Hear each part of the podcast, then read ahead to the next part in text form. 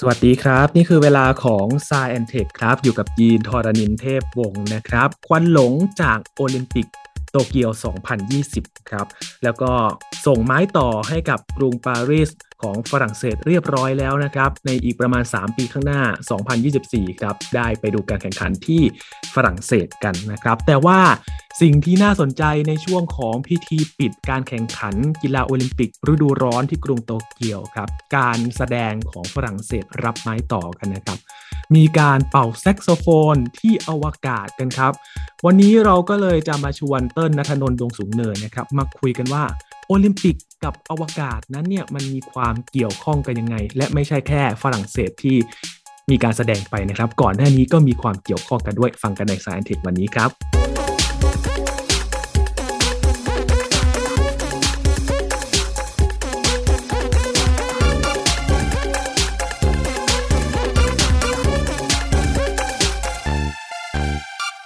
ปิดฉากไปอย่างสวยงามแล้วก็เรียบง่ายนะครับทำกลาง การระบาดของโควิด -19 นะครับ หลายๆ คนก็คาดหวังนะครับว่าโตเกียว 2020 เนี่ยอยากจะไปดูให้เห็นกับตาเลยนะครับ แต่ว่าพอโควิด -19 เข้ามาก็ทำให้เราก็รู้สึกเสียดายนะครับว่าไม่ได้ไปดูที่สนามจริง ๆ แต่ว่าญี่ปุ่นนั้นก็สร้างความประทับใจหลาย ๆ อย่างครับ ทั้งการแสดงทั้งพิธีเปิดรวมไปถึงพิธีปิดรวมถึง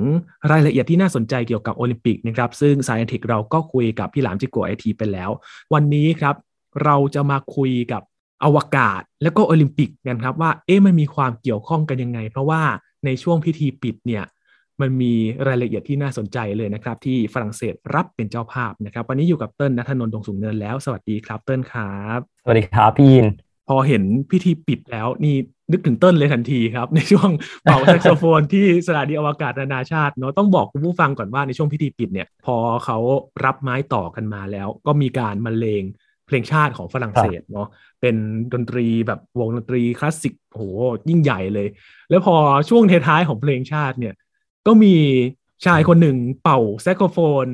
ปิดท้ายที่สถานีอวกาศนานาชาติอัน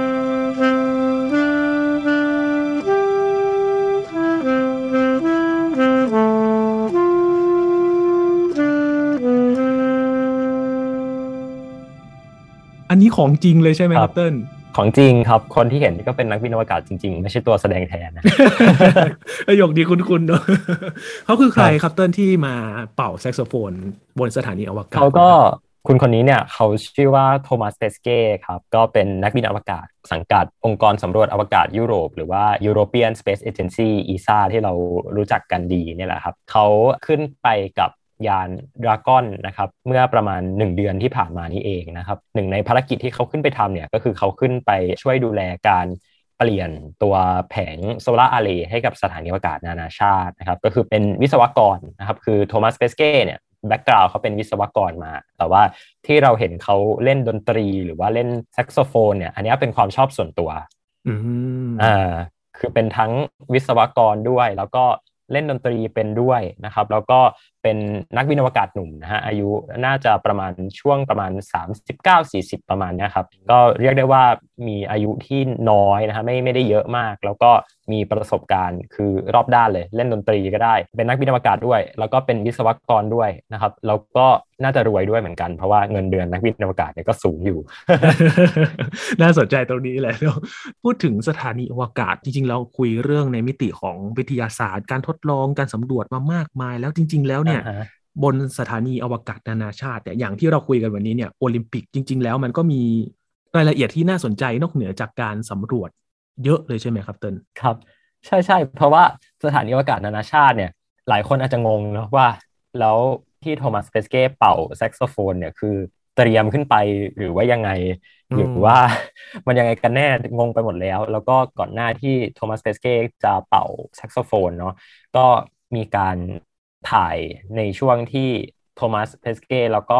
นักบินอวกาศญี่ปุ่นนะฮะอากิโตะเนี่ยก็ส่งมอบเหมือนกับเป็นธงสัญลักษณ์โอลิมปิกนะฮะคือ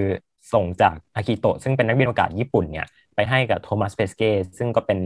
คล้ายๆกับบนโลกครับที่มีการจำลองการส่ง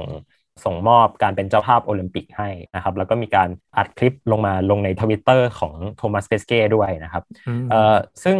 หลายคนก็ยิ่งงงเข้าไปอีกว่าเอออันนี้คือเตรียมตัวกันมาหรือว่าแบบเตรียมกันมาหรือว่ายังไงเพราะโลโก้โอลิมปิกที่ส่งมอบกันไปเนี่ยปารีส 2024เนี่ยก็เป็นโลโก้ใหม่ที่เพิ่งประกาศใช้อย่างเป็นทางการด้วยนะอ่าใช่ครับ ใช่ ซึ่งต้องบอกเลยว่ามันมีทั้งที่บังเอิญครับแล้วก็มีทั้งที่เตรียมตัว ซึ่งอืมตัวโอลิมปิกเนี่ยที่เป็นธงเนี่ยต้นเข้าใจว่าอันเนี้ยไม่บังเอิญอยู่แล้วนะฮะอืมคง ก็คงไม่มีใครแบบบินเล่นอยู่ข้างบนนั้นนะนะก็อันนี้เนี่ยคาดว่าน่าจะเตรียมขึ้นไปกับยานดราก้อน2ในภารกิจครูทูที่ถูกส่งขึ้นไปพร้อมกับนักบินอวกาศทั้งคู่ทั้งอากิโตะแล้วก็โทมัสเปสเก้เนี่ยนะฮะอันนี้เนี่ยเขาก็คงคุยกันมาแล้วแหละว่าโอเค มีทั้งญี่ปุ่น มีทั้งฝรั่งเศส ดังนั้นเราน่าจะทำอะไรที่มันที่มันน่าประทับใจหน่อยอะไรอย่างเงี้ย ก็โอเค มีการเอาธงขึ้นไปเนาะอืมแต่ว่าทีนี้เนี่ยแซกโซโฟน เออแซกโซโฟนโฟเนี่ยนอันนี้เนี่ยยังไงน่าสงสัย คือต้องบอกว่ายังไงดีพี่ยิน คือสถานีอวกาศนานาชาติเนี่ย ถ้าพูดกันง่าย ๆ มันก็คือเหมือนกับเป็นบ้านอีกหลังหนึ่งของนักบินอวกาศเลยเนาะครับอืมเพราะว่าเวลาที่ขึ้นไปอยู่บนนั้นกันเนี่ย ก็ขึ้นไปอยู่หลายเดือน นะครับบางคนอยู่เกือบปีอย่างสกอตเคลลี่เนี่ยก็อยู่เป็นปีนะครับในการในการเหงาทดสอบแน่เลยอะการใช้ชีวิตในอวกาศใช่ใช่ดังนั้นนาซาเนี่ยหรือว่าอีซาหรือว่ารอสคอสมอสเองก็ตามเนี่ยเขาจะอนุญาตให้นักบินอวกาศเนี่ยเอาของเล่นของตัวเองขึ้นไปได้ อืมอะไรก็ได้ครับอะไรก็ได้ แต่ต้องไม่อันตรายนะแล้วครับจะแบบว่าเอาปืนเอาระเบิดโอ้อะไรอย่างนี้ไปไม่ได้ครับ ต้องเป็นของที่เป็นของส่วนตัวที่อาจจะมีความทรงจำกับคนคนนั้น หรือว่าอาจจะเป็นของที่สามารถที่จะเอามาเล่นกับ เหมือนกับว่าเอามาแสดงความสามารถอะไรบางอย่าง แล้วก็ inspire ให้กับเด็กๆ inspire ให้กับคนบนโลกอะไรอย่างเงี้ยครับอืมซึ่งเราก็จะได้เห็นนักบินอวกาศเนี่ยขึ้นไปบนสถานีอวกาศนานาชาติพร้อมกับของเล่นพวกเนี้ยประจำเลยนะครับอืม เมื่อช่วงประมาณปี 2013 ที่ผ่านมาเนาะนักบินอวกาศคริสแฮดฟิลด์นะครับ ก็ได้มีการเอากีตาร์ขึ้นไปโอ้อืมกีตาร์ขึ้นไปดีดบนนั้น แล้วก็ดีดเป็นเพลง Space Oddity ของเดวิดโบวีด้วยโอ้แล้วก็เอาเอาคลิปที่ได้จากการอัดเนี่ย มาลง YouTube ด้วยอ่าอืมสามารถเข้าไปดูกันได้ Chris Hadfield Space Oddity นะครับ Planet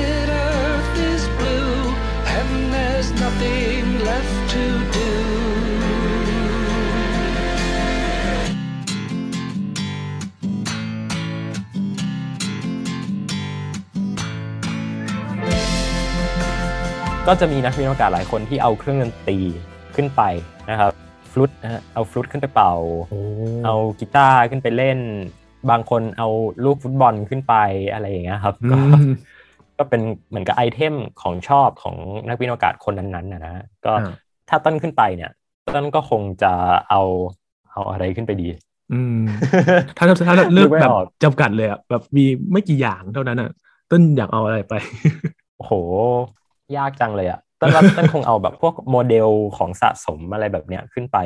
หรือไม่ก็หนังสืออาจจะเป็นหนังสือแบบเล่มที่ชอบที่สุดอะไรอย่างเงี้ยครับแล้วก็ไปอ่านลงมาจากอวกาศอะไรเงี้ย ซึ่งนาซาเองเนี่ยเขาก็มีโครงการแนวๆนี้เหมือนกันนะคือเขาจะให้นักบินอวกาศเนี่ยเอาหนังสือแบบหนังสือนิทานอ่านเล่นของเด็กนะครับครับเอาขึ้นไปบนอวกาศ แล้วก็ให้นักบินอวกาศเนี่ยอ่านแล้วก็เปิดคลิปให้เด็กๆบนโลกฟัง อาจจะเป็นโรงเรียนอนุบาลโรงเรียนประถมอะไรแบบเนี้ยครับ ก็ เหมือนกับว่าเด็กๆเนี่ยก็จะได้เรียนจากนักบินอวกาศโดยตรงเลย ก็เป็นไอเดียที่เจ๋งมากๆกันหนึ่งอ่านะครับทีนี้แซกโซโฟนของโทมัสเปสเก้เนี่ยก็คือไอเทมไอเทมเหล่านี้นี่แหละครับที่เป็นไอเทมส่วนตัวของเขา ซึ่งเขาเคยเป่าแซกโซโฟนบนสถานีอวกาศมาแล้วในช่วงประมาณปี 2019นะฮะแล้วก็มีการอัดคลิปลงมาอัดอะไรลงมานะครับแล้วก็เข้าใจว่ารอบนี้เนี่ยก็คือเอาขึ้นไปอีกนะครับ แล้วก็ คงจะเอามาทำการทดลองอะไรหลาย ๆ อย่างนี่แหละ แล้วก็อาจจะบังเอิญว่าโอเคตรงกับช่วงโอลิมปิกพอดีอืมเอ่อ Olympic Committee บอกว่า เอ้ยฝรั่งเศสคุณน่าจะทำอะไรที่มันประทับใจหน่อยนะแล้วก็ฝรั่งเศสก็เลยติดต่อกับโทมัสเปสเก้แล้วก็บอกว่าโอเคไหน ๆ ก็ไหน ๆ แล้วเป่าแซกโซโฟนบนสถานีอวกาศนานาชาติละกันนะครับอืมคือเขาคง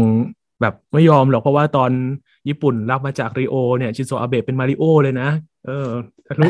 ทะลุท่อมาเลยนะเออฝรั่งเศสรับไม้ต่อทั้งทีเนี่ยต้องมีอะไรสักอย่างหนึงแล้วแหละ ครับ แต่ก็อ่าจริง ๆ โอลิมปิกเรื่องอวกาศเนี่ย พี่ยีนมันมีเรื่องน่าเสียดายอย่างหนึ่งของญี่ปุ่นอ๋อโอ้จริงๆเสียดายเยอะแล้วนะคือมีอีกแล้ว จริงๆมันมันมีเรื่องเสียดายเรื่องหนึ่งที่ต้นก็ยังเสียดายอยู่ถึงทุกวันนี้ก็คือ ตอนแรกเนี่ยครับเขาจะมีการส่งดาวเทียมขึ้นไปยิงเป็นแบบเม็ดกระสุน แล้วก็ให้มันเหมือนกับเป็นดาวตกในพิธีเปิดโอ้อืมแต่ว่าพอมันเป็นช่วงโควิดเนี่ย บริษัทก็มีปัญหาแล้วก็เหมือนกับมีการเลื่อนมีการอะไรก็ทำกันไม่ทันนะฮะไม่งั้นเราจะได้เห็นดาวตกจำลองครั้งแรกในประวัติศาสตร์โลกว้าวในโตเกียวโอลิมปิก 2020เออโควิดมาเนี่ยทุกอย่างก็จบสิ้น น่าเสียดายครับเนี่ยยิ่งเสียดายเข้าไปใหญ่เลยเพราะว่า ตอนครับพิธีเปิดโอลิมปิกเนี่ยเดิมทีเนี่ยเขากางแผนออกมาเนาะว่าถ้าแบบไม่มีโควิด เนี่ยเป็นยังไงบ้าง พอแบบนี้เนี่ยใช่มีกิมมิกอันนี้โอ้รู้สึกเสียดายเข้าไปอีกเลย ครับ ครั้งหน้าครับไว้ครั้งหน้าข้างหน้าเนาะรอดูว่ายังไงดีนี่คาดหวังมากๆเลยสำหรับการแข่งขัน หรือว่าการจัดอะไรที่ญี่ปุ่นเนี่ยเขารับเป็นเจ้าภาพเนาะแต่จริง ๆ แล้วเนี่ยโอลิมปิกกับอวกาศเนี่ยไม่ได้มีแค่นี้ใช่ไหมครับเตินที่มีความเกี่ยวข้องกัน อันเนี้ยแน่นอนเนาะเพราะว่า โอลิมปิกที่เป็นโอลิมปิกยุคใหม่เนี่ยหรือว่า Modern Olympic มันเกิดขึ้นมา น่าจะเป็นในยุคไล่ๆกับการที่มนุษย์อยากที่จะไปสำรวจอวกาศนี่แหละครับ อืมคือมนุษย์คนแรกเนี่ยขึ้นไปบนอวกาศเนี่ยปีพันเก้าร้อยห้าสิบเก้าเนาะช่วงนั้นก็มีมีแผนจัดโอลิมปิกที่เป็นโอลิมปิกยุคใหม่เรียบร้อยแล้วอะนะครับไทม์ไลน์ของโอลิมปิกกับการสำรวจอวกาศเนี่ยมันก็มันก็เฉียวๆกันมาโดยโดยตลอดนะฮะแต่ว่าที่มาเจอกันแบบแบบจังๆเลยเนี่ยก็คือเข้าใจว่าเป็น โอลิมปิกที่จัดขึ้นที่มอสโกครับซึ่งตอนนั้นเนี่ยเป็นช่วงที่ยังเป็นสหภาพโซเวียตอยู่เนาะยังไม่ได้เป็นสหพันธรัฐรัสเซียเนาะปี 1980 ซึ่งก็เป็นประวัติศาสตร์โอลิมปิกที่มีการแบนเยอะที่สุดในโลกคือเออเนาะเป็นบอยคอรดคือตามสไตล์การเมืองอะนะฮะก็คือบอยคอรดโซเวียตกัน เพราะว่าเป็นคอมมิวนิสต์เนาะตอนนั้นครับแต่ว่าสหภาพโซเวียตในตอนนั้นเนี่ยก็เข้าใจว่ามีการพูดถึงในเรื่องของ นักบินอวกาศอยู่นะครับมีมีประวัติศาสตร์ความเป็นมา เพราะตอนนั้นปี 1980 เนี่ยรัสเซียก็มีนักบินอวกาศขึ้นไปแล้วเนาะตั้งแต่ปี 1959 เนี่ยเอ่อมีการแปลอักษรมีการอะไรกัน ซึ่งหนึ่งในภาพที่มีการแปลอักษรกันเนี่ยก็เกี่ยวข้องกับอวกาศด้วยเหมือนกันนะครับครับแต่ว่าถ้าเอาแบบวัตถุที่มันเกี่ยวข้องกับโอลิมปิก หรือว่าวัตถุที่มันเกี่ยวข้องกับการสำรวจอวกาศเนี่ยมัน intersect ร่วมกับโอลิมปิกกันเมื่อไหร่เนี่ยอันเนี้ย ต้องย้อนกลับไปพูดถึงเรื่องของโอลิมปิกที่มิวนิกนะครับครับ ที่มิวนิกที่ประเทศเยอรมนีเนี่ยย้อนกลับไปตั้งแต่ปี 1972 เลยนะฮะซึ่งโอลิมปิกมิวนิกปี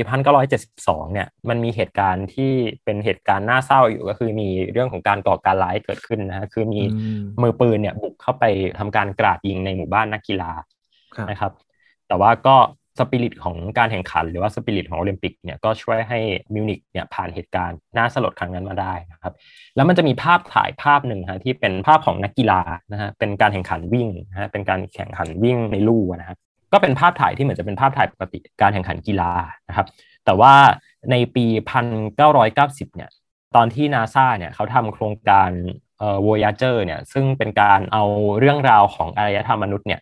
บันทึกลงไปในแผ่นเสียงทองคำ แล้วก็ส่งขึ้นไปบนอวกาศเนี่ยภาพถ่ายภาพนั้นนะครับ ก็ได้ถูกส่งขึ้นไปพร้อมกับยาน Voyager ด้วยนะครับอืมก็เรียกได้ว่าเป็นภาพถ่าย หรือว่าวัตถุอะไรที่มันเกี่ยวข้องกับโอลิมปิก ครั้งแรกที่ได้ขึ้นไปบนอวกาศจริง ๆ แล้วก็ไปไกลมากๆด้วย เพราะว่าเออตอนนี้ยาน Voyager ก็ออกไปนอกระบบสุริยะไปแล้วนะครับ อันเนี้ยคือคือครั้งแรก เออ สุดยอดเลย ไปไกลไกลจริง ๆ ไกลจนเราไม่คิดว่าโอลิมปิจะกไปถึงเมื่อไหร่เนาะใช่ครับ อันนี้เนี่ยคือเหตุการณ์ครั้งแรกเนาะจริง ๆ ในโอลิมปิกที่ซิดนีย์เนาะโอลิมปิกที่ซิดนีย์ปี 2000 เนี่ยนะครับโอ้โหตอนนั้นต้นสองขวบเออขวบเดียว ตอนนั้นเนี่ยก็โอเคต้นเกิดไม่ทันแน่ ๆ แต่ว่าไปอ่านมา เขามีการเอาตัวคบเพลิงจำลองเนี่ยของซิดนีย์2000 ส่งขึ้นไปกับกระสวยอวกาศนะครับ ซึ่งตอนนั้นเนี่ยมันมีกระสวยอวกาศแล้ว แล้วก็อยู่ในช่วงการก่อสร้างสถานีอวกาศนานาชาติเนาะ ตัวคบเพลิงของโอลิมปิกซิดนีย์2000 เนี่ย ก็เป็นตัวคบเพลิงตัวแรกของโอลิมปิกครั้งแรกที่ได้ขึ้นไปอยู่บนสถานีอวกาศนานาชาติได้สำเร็จนะครับอืมแต่ว่าตอนนั้นเนี่ยเป็นแค่ตัวจำลองคือเป็น replica เฉยๆนะฮะไม่ได้ครับเป็นตัวที่เขาใช้ในการวิ่งคบเพลิงจริงอืมๆนะครับ หลังจากนั้นเนี่ยโอลิมปิกเนี่ยมันก็มีความเกี่ยวข้องกับอวกาศในแง่ที่ว่าเวลาที่เขาวิ่งคบเพลิงโอลิมปิกกันเนี่ยเขาจะมีการเอา บุคคลสำคัญที่มีชื่อเสียงเนาะหรือว่าบุคคลที่สร้างคุณประโยชน์ให้กับประเทศชาตินะครับ มาวิ่งคบเพลิงอืมซึ่งหนึ่งในแก๊งของอาชีพที่น่าจะทำประโยชน์ให้กับประเทศชาติได้มากที่สุดเนี่ยก็คือนักบินอวกาศนะครับอืมดังนั้นในช่วงเวลาตั้งแต่ปี 2000 มาจนถึงปัจจุบันเนี่ยเราจะได้เห็นการมีส่วนร่วมของนักบินอวกาศ มาวิ่งครบเพลิงเนี่ยเยอะมากอืมเรียกได้ว่าแทบจะทุกประเทศที่มีนักบินอวกาศเนี่ย ก็ถ้ามีโอลิมปิกหรือว่ามีอะไรสำคัญสำคัญเนี่ยนักบินอวกาศเนี่ยก็จะถูกเรียกมาใช้งาน เพื่อเอามาเป็นแรงบันดาลใจให้กับเด็ก ๆ แล้วก็เอามาเหมือนกับเป็นสร้างชื่อเสียงให้กับประเทศนะครับจริงก็คือเอามาขิงนั่นแหละขิงกันเออประเทศฉันมีนะนักบินอวกาศนะครับ ซึ่งฟังดูมันก็ดูโอเค มันก็ดูไม่ได้ไม่ได้แปลก ใหม่อะไรมากเนาะเอานักบินมาวิ่งคบเพลิงแต่ว่าในโอลิมปิกที่เป็นโอลิมปิกฤดูหนาวเนี่ยคือโอลิมปิกมันจะมี 2 แบบเนาะคือโอลิมปิกครับที่เป็น Winter Olympic กับ Summer Olympic เนี่ยตัว Winter Olympic ที่เมืองโซชิปี 2014 ที่สหพันธรัฐรัสเซียได้จัดได้เป็นเจ้าภาพเนี่ยนับว่าเป็นการสร้างมาตรฐานใหม่ของการ ของการเอาโอลิมปิกมาเกี่ยวข้องกับอวกาศเลยก็ว่าได้ครับครั้งนี้อืมอืมเขาทำอะไรกันครับในครั้งนี้ที่โซชิ ต้องบอกว่าทำทุกอย่างที่เกี่ยวข้องกับอวกาศอะไรที่เกี่ยวข้องกับอวกาศมาหมดนะฮะเอาหมดเลยโอ้มันรัสเซียเป็นเจ้าภาพทั้งทีเนาะใช่ใช่เพราะว่ารัสเซียเนี่ยไม่เคยเป็นเจ้าภาพโอลิมปิกมาก่อนในประวัติศาสตร์การก่อตั้งประเทศอ่าถ้าไม่นับครั้งไม่นันั้บนนะไม่นับตอนสหภาพโซเวียตอ่าไม่นับปี1980นะฮะซึ่งก็ปฏิเสธไม่ได้อีกว่าในตอนนั้นเนี่ยรัสเซียมีความขัดแย้งในประเทศ แล้วก็มีกรณีข้อพิพาทในเรื่องของไครเมียอืม นะฮะปี 2013-2014 น่าจะยังจำข่าวกันได้ ตอนนั้นเราจะได้ยินตามข่าวกันบ่อยมาก ความขัดแย้งในไครเมียรัสเซียปูตินออกมาประกาศปูตินออกไปร้องเพลงชาติอะไรนั่นนะคือช่วงนั้นนะเป็นช่วงที่รัสเซียกำลังพยายามปลูกฝังแนวคิดชาตินิยมนะครับครับ โดยประธานาธิบดีปูตินนี่แหละนะฮะแล้วก็ในตอนนั้นเนี่ยการสำรวจอวกาศเนี่ยก็มาถึงจุดที่เรียกได้ว่ากำลังฮอตเลยแหละในฝั่งรัสเซีย เพราะว่า กำลังร่ำรวยนะฮะรัสเซียกำลังร่ำรวยในตอนนั้นถามว่าทำไมร่ำรวย เพราะว่า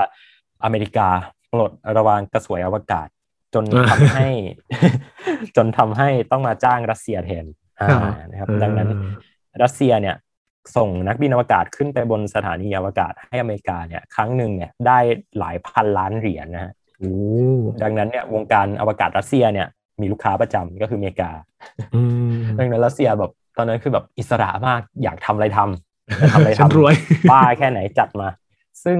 ความเกี่ยวข้องแรกของโอลิมปิก 2014 โซชิเนี่ยกับอวกาศเนี่ยก็คือ การที่เขามีแผนที่จะส่งคบเพลิงโอลิมปิกนะฮะขึ้นไปวิ่งบนอวกาศเป็นครั้งแรกในประวัติศาสตร์อืมไปวิ่งนอกโลกวิ่งคบเพลิงนอกโลกอืมแค่แนวคิดก็คือบ้ามากๆแล้วนะเออแล้วก็สุดท้ายก็คือทำได้จริง ๆ ด้วยนะครับ ก็คือ ตัวคบเพลิงของโอลิมปิกเนี่ยที่ใช้ในการวิ่งจริงๆอะนะฮะไม่ได้เป็นตัวจำลองเนี่ยถูกส่งขึ้นไปกับยานโซยุสนะฮะในภารกิจ TMA 09M นะครับในวันที่ 28 พฤษภาคมปี 2013 นะครับอืมก็ประมาณครึ่งปีก่อนที่จะมีการจัดโอลิมปิกจริงๆนะครับเพราะโอลิมปิกจริงๆมันจัดในฤดูหนาวเนาะ 2014 ครับ ส่งขึ้นไปเนี่ย พร้อมกับนักบินอวกาศ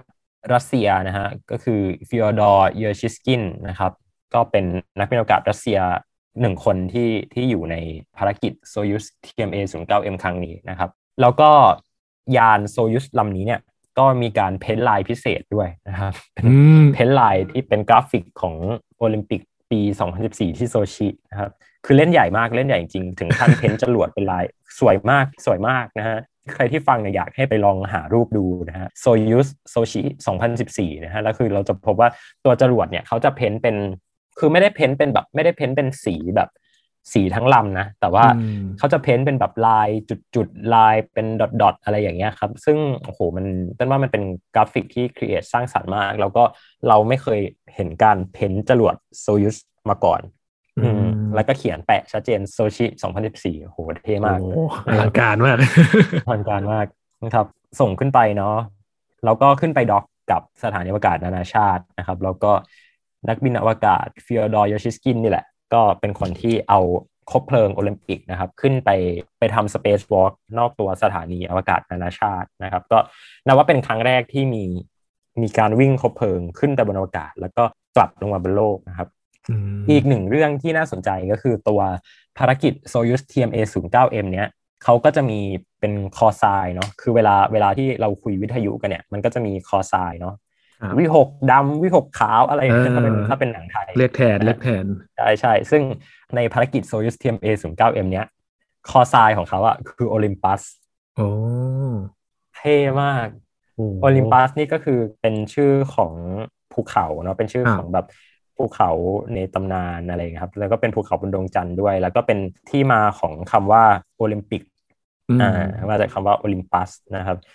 ก็ เป็นคอทรายของภารกิจนี้ ดังนั้นเวลาที่เขาเรียกกันเนี่ยศูนย์ควบคุมเรียกโอลิมปัสอะไรคือโอ้โหมันก็จะเท่มากๆ นี่แหละนะฮะเป็นเรื่องราวของการวิ่งคบเพลิงครั้งแรกในอวกาศนะฮะจริงๆ ไม่ได้มีแค่นี้ด้วย เพราะว่านี่ยังไม่อืมนี่เรายังไม่ได้พูดถึงพิธีเปิดเลย โอ้ยอันนี้แค่แบบวิ่งครบเพลิงนะครับพิธีเปิดเนี่ย ยิ่งใหญ่มาก เพราะว่าเวลาที่เขาทำพิธีเปิดเนี่ย แต่ละประเทศเนี่ยเขาก็จะโชว์โชว์ของตัวเองเนาะคือครับเต็มที่จัดมา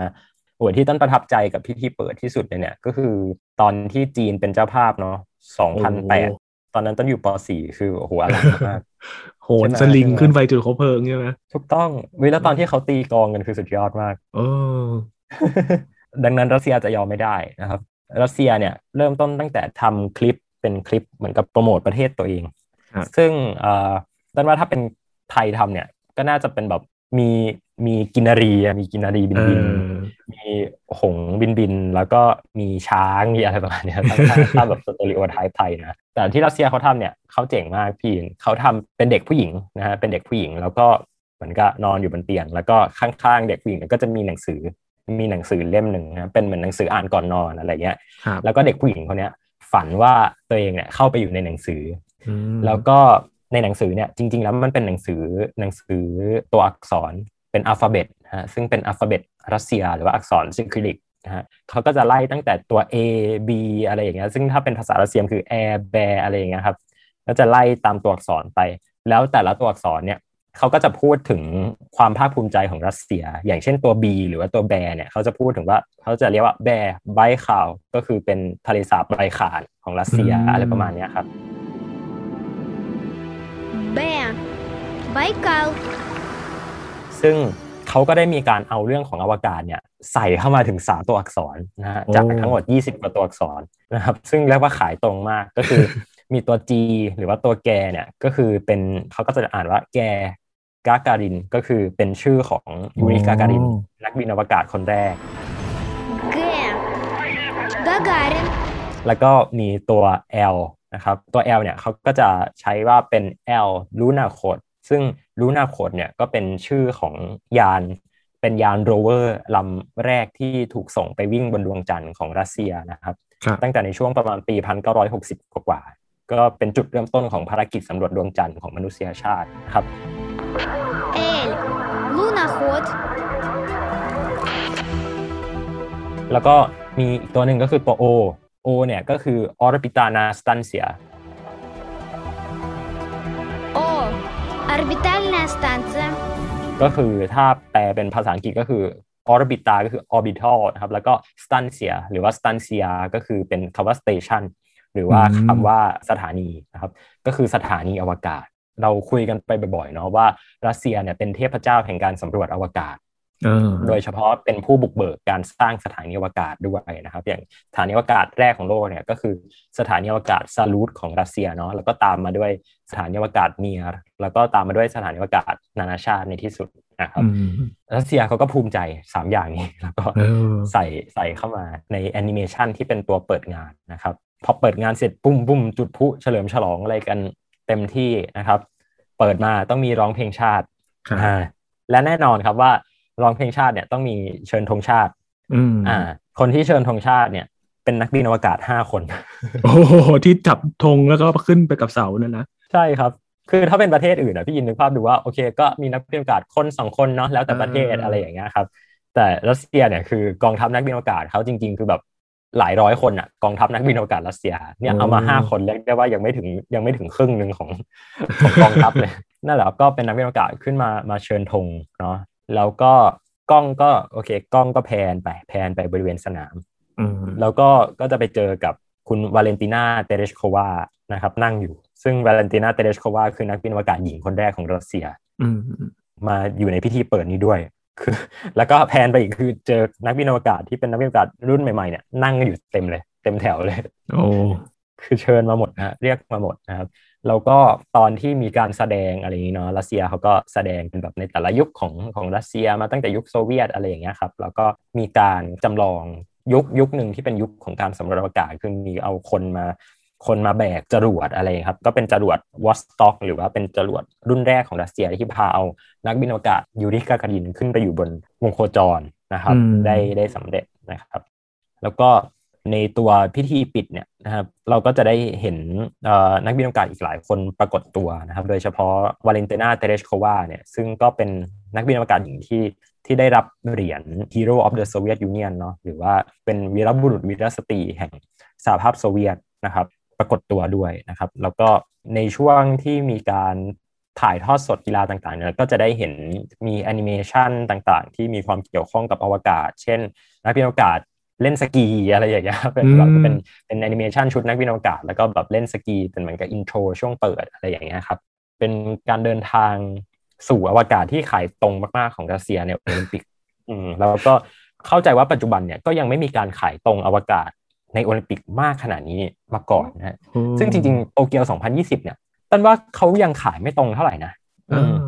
ขายไม่ตรงเท่าไหร่ เพราะว่า จริง ๆ มันก็มันก็มีเรื่องของตัวที่ถูกยกเลิกไปเนาะก็คือตัวดาวตกจำลองเนี่ยครับที่น่าจะเป็นไฮไลท์แต่ว่าก็ดันมาเจอช่วงโควิด แล้วก็ทำงานกันไม่ทันก็เลย เหมือนกับว่าไม่ได้ตรงนี้ไปครับก็มาเจอมาเจอฝรั่งเศสนี่แหละ ที่เป็นเป่าแซกโซโฟน บนวงโคจร บนสถานอวกาศของโทมัสเปสเก้เนี่ยเนาะที่เรียกได้ว่าเป็นการเหมือนกับพาอวกาศเนี่ย กลับเข้ามาโลดแล่นในวงการโอลิมปิก หรือพาวงการโอลิมปิกกลับเข้าไปโลดแล่นในวงการอวกาศอีกครั้งหนึ่งนะครับ ซึ่งตัวโตเกียว 2020 เนี่ย นอกจากว่าเราจะไม่มีอะไรต่างๆ เนี่ย แต่ก็ ก็ไม่ใช่ว่ามันจะไม่มีเรื่องเกี่ยวกับอวกาศเลยนะครับ เพราะว่านักบินอวกาศที่อยู่บน อยู่บนสถานีอวกาศนานาชาติเนี่ย ซึ่งตอนนี้มีอยู่ 10 กว่าคนนะ มีอยู่ 10 คน ก็ได้ ได้ดูการถ่ายทอดสดนะครับ แล้วก็มี มีคลิปลงมานะครับ ทางทวิตเตอร์ซึ่งปกตินักบินอวกาศเนี่ยเขาจะเล่นเขาจะเล่นโซเชียลมีเดียกันเยอะมากไม่รู้เอาเวลาที่ไหนเขาจะคอยโพสต์ตลอดอัปเดตนู่นนี่นั่นตลอดนะฮะในช่วงโอลิมปิกเราก็จะได้เห็นเขามาอัปเดตกันนะครับว่าโอ้มีได้ดูถ่ายทอดสดกันได้อะไรอย่างนี้กัน ก็เป็นการสร้างแรงบันดาลใจให้กับคนบนโลกครับ อืมพี่สังเกตอยู่จุดหนึ่งก็คือการไปสร้างแรงบันดาลใจให้กับคนในชาติตัวเองเนี่ยเป็นเป็นเรื่องที่น่าสนใจมาก ๆ เลยนะครับ เต้นที่จะเป็นแรงบันดาลใจให้กับเด็กๆ โดยเอานักบินอวกาศเนี่ยมาเป็นจุดขายครับค่อนข้างคลาสสิกเนาะเวลาที่เราไปตามโรงเรียนอนุบาลแล้วถามเด็ก ๆ ว่าอยากเป็นอะไรเด็ก ๆ ก็จะตอบว่าอยากเป็นนักบินอวกาศเนาะก็น่าจะเหมือนกันทุกประเทศทั่วโลก แต่ว่าพอโตมาแล้วเนี่ยเหมือนกับว่าความฝันมันก็อาจจะอาจจะหายไปนิดนึงอะไรอย่างเงี้ยครับต้นว่ามันก็เป็นเป็นโอกาสที่ดีที่เราจะได้รีมายเด็ก ๆ รีมาย คนที่จะมาเป็นอนาคตของชาติต่อไปว่าเฮ้ยจริง ๆ แล้วคุณก็เป็นได้นะนักบินอวกาศนะฮะดังนั้นทุกทุกโครงการเลยเนี่ยอะไรก็ตามเนี่ยเราเราจะสังเกตว่านักบินอวกาศเนี่ยเขาไม่ได้มีหน้าที่แค่แค่ว่าทำงานวิจัยหรือว่าอะไรอย่างเดียว แต่ว่าเขาจะต้องสร้างแรงบันดาลใจด้วย ซึ่งจริง ๆ แล้วภาพของโทมัสเปสเก้ที่เป่าแซกโซโฟนบนโมดูลที่ชื่อว่าคูโปลาบนสถานีอวกาศนานาชาติเนี่ยก็น่าจะสร้างแรงบันดาลใจให้กับทั้งเด็กทั้งผู้ใหญ่ได้ทั่วโลกเลย และอีกอย่างหนึ่งก็คือดนตรีด้วยเพราะว่าต้นรู้สึกว่าเวลาที่เราพูดถึงเรื่องของดนตรีเนี่ยเราจะไม่ค่อยนึกว่ามันเกี่ยวกับอวกาศเท่าไหร่ แต่ว่าจริง ๆ แล้วดนตรีมันเกี่ยวข้องกับอวกาศได้ได้เยอะมาก ไม่ว่าจะเป็น การเอาดนตรีขึ้นไปเล่นบนอวกาศ หรือแม้กระทั่งอย่างโปรเจกต์ที่ต้นทำกับทีมอย่างเงี้ยส่งเพลงขึ้นไปบนอวกาศอะไรเงี้ยครับมันสามารถมีความเกี่ยวข้องเชื่อมโยงกันได้ เพราะว่าจริง ๆ แล้วอวกาศเนี่ยมันไม่ได้จำกัดอยู่แค่ศาสตร์ใดศาสตร์หนึ่ง แต่ว่ามันคือการหลอมรวมของทุกศาสตร์ แล้วก็หลอมรวมความเป็นมนุษย์เข้าไป เพียงแต่ว่าอวกาศเนี่ยมันคือมันคือตัวแทนของฟอนเทีย หรือว่าตัวแทนของพรมแดนสุดท้ายของมนุษยชาติที่ไม่ว่าคุณจะศึกษาในศาสตร์ใดก็ตาม สังคมการเมืองวัฒนธรรม ศิลปะอะไรก็ตามเนี่ย อวกาศจะเป็นพรมแดนสุดท้ายให้คุณเสมอ คุณสามารถเป็นศิลปินที่ส่งภาพวาดของคุณส่งงานศิลปะของคุณขึ้นไปบนอวกาศได้ คุณสามารถเป็นศิลปินที่เอาแรงบันดาลใจจากวัตถุบนท้องฟ้าหลุมดำดาวนิวตรอนดาวดวงดาวต่างๆ มาสร้างเป็นผลงาน เอามาแต่งเพลงได้ เอามาทำนู่นนี่นั่นได้ คุณสามารถเป็นนักวิทยาศาสตร์ที่สร้างการค้นพบที่มันอยู่ในดาวที่ไกลโพ้นได้ คุณสามารถเป็นวิศวกรที่เก่งที่สุดที่สามารถเอา อุปกรณ์ต่างๆ มาประกอบกันเป็นจรวดประกอบกันเป็นยานอวกาศ เพื่อที่จะพามนุษย์เดินทางไปยังดาวที่ไกลโพ้นได้ ทุกศาสตร์เนี่ยมันเกี่ยวข้องกับอวกาศทั้งนั้น แล้วโอลิมปิกเนี่ยมันก็เกี่ยวข้องกับอวกาศตรงที่ว่าโอลิมปิกมันคือการที่มนุษย์เนี่ยตั้งแต่ยุคโบราณแล้วมีความชื่นชมในพละกำลัง ชื่นชมในความสวยงามของร่างกายมนุษย์ แล้วก็ชื่นชมในเรื่องของการนำกีฬาสปิริตความเป็นนักกีฬามาแข่งขันกันเพื่อสันติ ดังนั้นเนี่ยมันก็คงไม่มีอะไรที่จะไม่เกี่ยวข้องกับอวกาศแน่นอนอยู่แล้ว แล้วก็การที่เราพาโอลิมปิกไปอวกาศเนี่ยนอกจากที่มันจะเป็นการ inspire คนบนโลกนะเนี่ยหรือว่า inspire คนที่เป็นคนดู audience อะไรต่างๆแล้วเนี่ยต้นว่ามันก็ inspire นักกีฬาเหมือนกันนะฮะว่าอืมสิ่งที่พวกเขาทำเนี่ยสปิริตจิตวิญญาณของพวกเขาเนี่ยมันก็มีความเก่งแล้วก็เหมือนกับเป็นตัวแทนของความเป็นมนุษย์ได้อย่างน่าพึงพอใจมากสำหรับการแข่งขันโอลิมปิกในแต่ละครั้งครับ อืมก็เป็นจุด เด่นจุดหนึ่งนะครับ ที่ทำให้เห็นว่าเวลาเราจะทำกิจกรรมอย่างกีฬาจริง ๆ แล้วเนี่ยพูดถึงโอลิมปิกหลายๆ คนอาจจะคิดว่าเอ๊ะมันเป็นแค่นักกีฬาอย่างเดียวหรือเปล่ามาแข่งขัน แต่จริง ๆ แล้วเนี่ยพอเราเอาทุกอย่างมารวมกันก็เหมือนอย่างที่เติ้ลบอกอวกาศเนี่ยเอามารวมกับสัตว์อื่น ๆ ได้เนี่ยมันก็จะเห็นถึงความเชื่อมโยงหรือว่าเหมือนกับว่า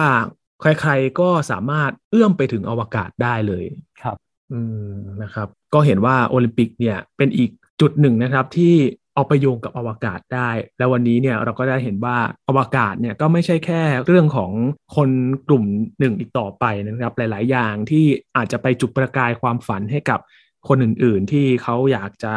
เอาเรื่องของอวกาศเนี่ยมาเชื่อมโยงกัน ก็สามารถอยู่ร่วมกันได้ด้วยนะครับ วันนี้ขอบคุณเติ้ลมาก ๆ เลยนะครับ ครับยินดีครับ นี่คือ Science Tech ครับ คุณผู้ฟังติดตามรายการกันได้ที่ www.thaipbspodcast.com นะครับ รวมถึงพอดแคสต์ช่องทางต่างๆ ที่คุณกำลังรับฟังอยู่นะครับ อัปเดตเรื่องวิทยาศาสตร์เทคโนโลยี และนวัตกรรมกับเราได้ที่นี่ทางไทย PBS Podcast ครับ ช่วงนี้ ยีนทรานินเทพวงพร้อมกับเติ้ลนัทนนท์ดงสูงเนินจาก spaceth.co ลาไปก่อนนะครับ สวัสดีครับ